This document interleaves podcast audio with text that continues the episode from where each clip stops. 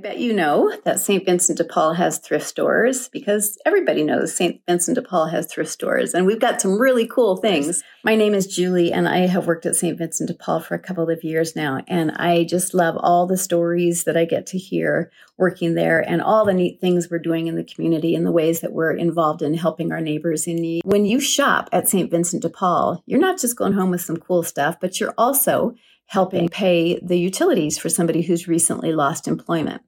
Shopping at St. Vincent de Paul, also, we uh, help provide ass- assistance for people coming out of incarceration and helping them get settled uh, in their new life and get a fresh start in life.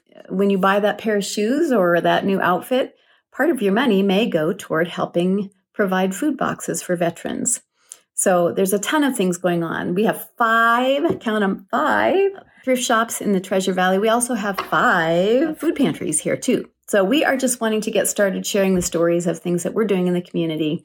We want to kind of blast it out there and let people know. And if you have questions about what we're doing, drop them in the comments below and we'll try to address them soon. Oh.